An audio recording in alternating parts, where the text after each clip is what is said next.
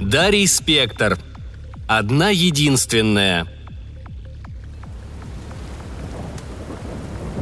Итак, Гюнтер, ты таки явил свое гнилое нутро. Мистер Кранберг вальяжно выседает на любимом кресле. Позолоченная трость из красного дерева в его руке ритмично постукивает. В глазах читается вкус победы и искренняя радость от моего поражения. Неужели ты думал, что это будет так легко? Заберешься на судно богатейшего человека в стране, уведешь из-под носа его деньги и смоешься, не оставив следов?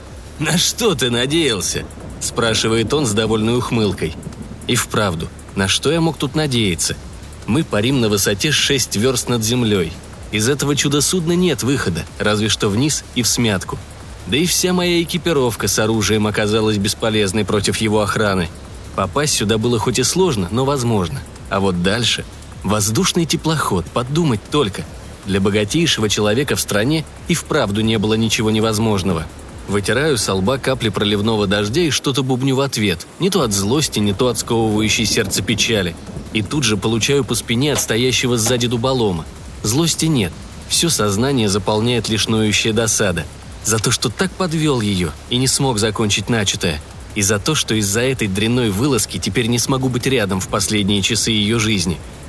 «Молчать, гнида!» – орет Верзила, но Кранберг вальяжно останавливает его жестом – «Ну-ну, прекратите.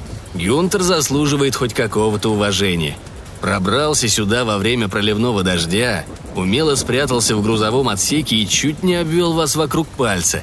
Потрясающе. Я вот только не понимаю, зачем все это?»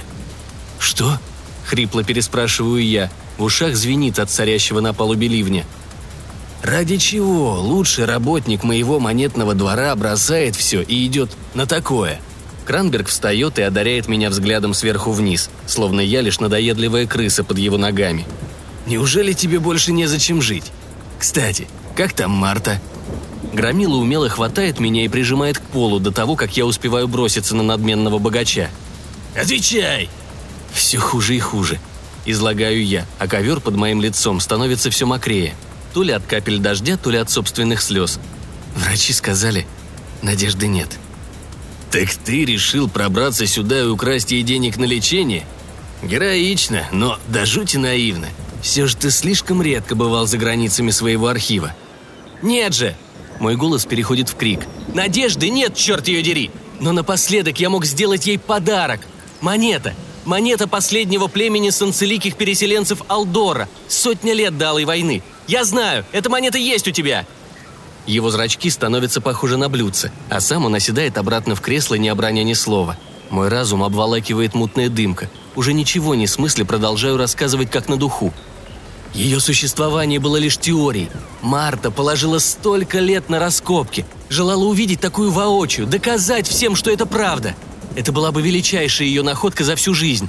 Чуть ли не ору будто бы ища в этом жестоком эгоистичном богаче понимания – я ведь архивариус, всю жизнь собирал и раскладывал по полочкам информацию про монеты. Говорю словно с полным равнодушием.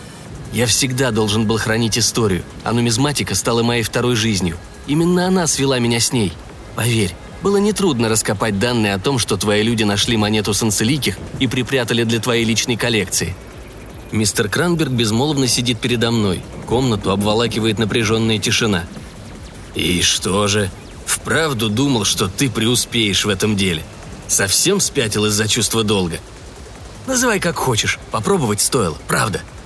Тут мою речь прерывает приступ кашля. Я лишь жалею, что теперь ей придется умирать в одиночестве. Говорил же ей, что буду рядом с койкой днем и ночью. По делам мне, лгуну. Бессильно поднимаю голову вверх. Конечности еще ноют от недавней стычки с охраной. Неморгающий взгляд мистера Кранберга впивается мне в душу. В больничной палате царят солнечный свет и стерильный запах, скрывая атмосферу боли и смерти, словно плотная вуаль. На койке посреди белого антуража сразу узнаю Марту. Худенькую, бледную, но все такую же прекрасную и волевую, как и пять лет назад. Ее слабые губы еле шевелятся, но ей хочется говорить со мной о многом и сразу. Приходится даже успокаивать, чтобы не тратила силы. Наконец, наступает тот самый момент.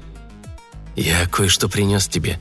С глубоким вдохом достаю из пакета ту самую монету, скрытую за защитным стеклом.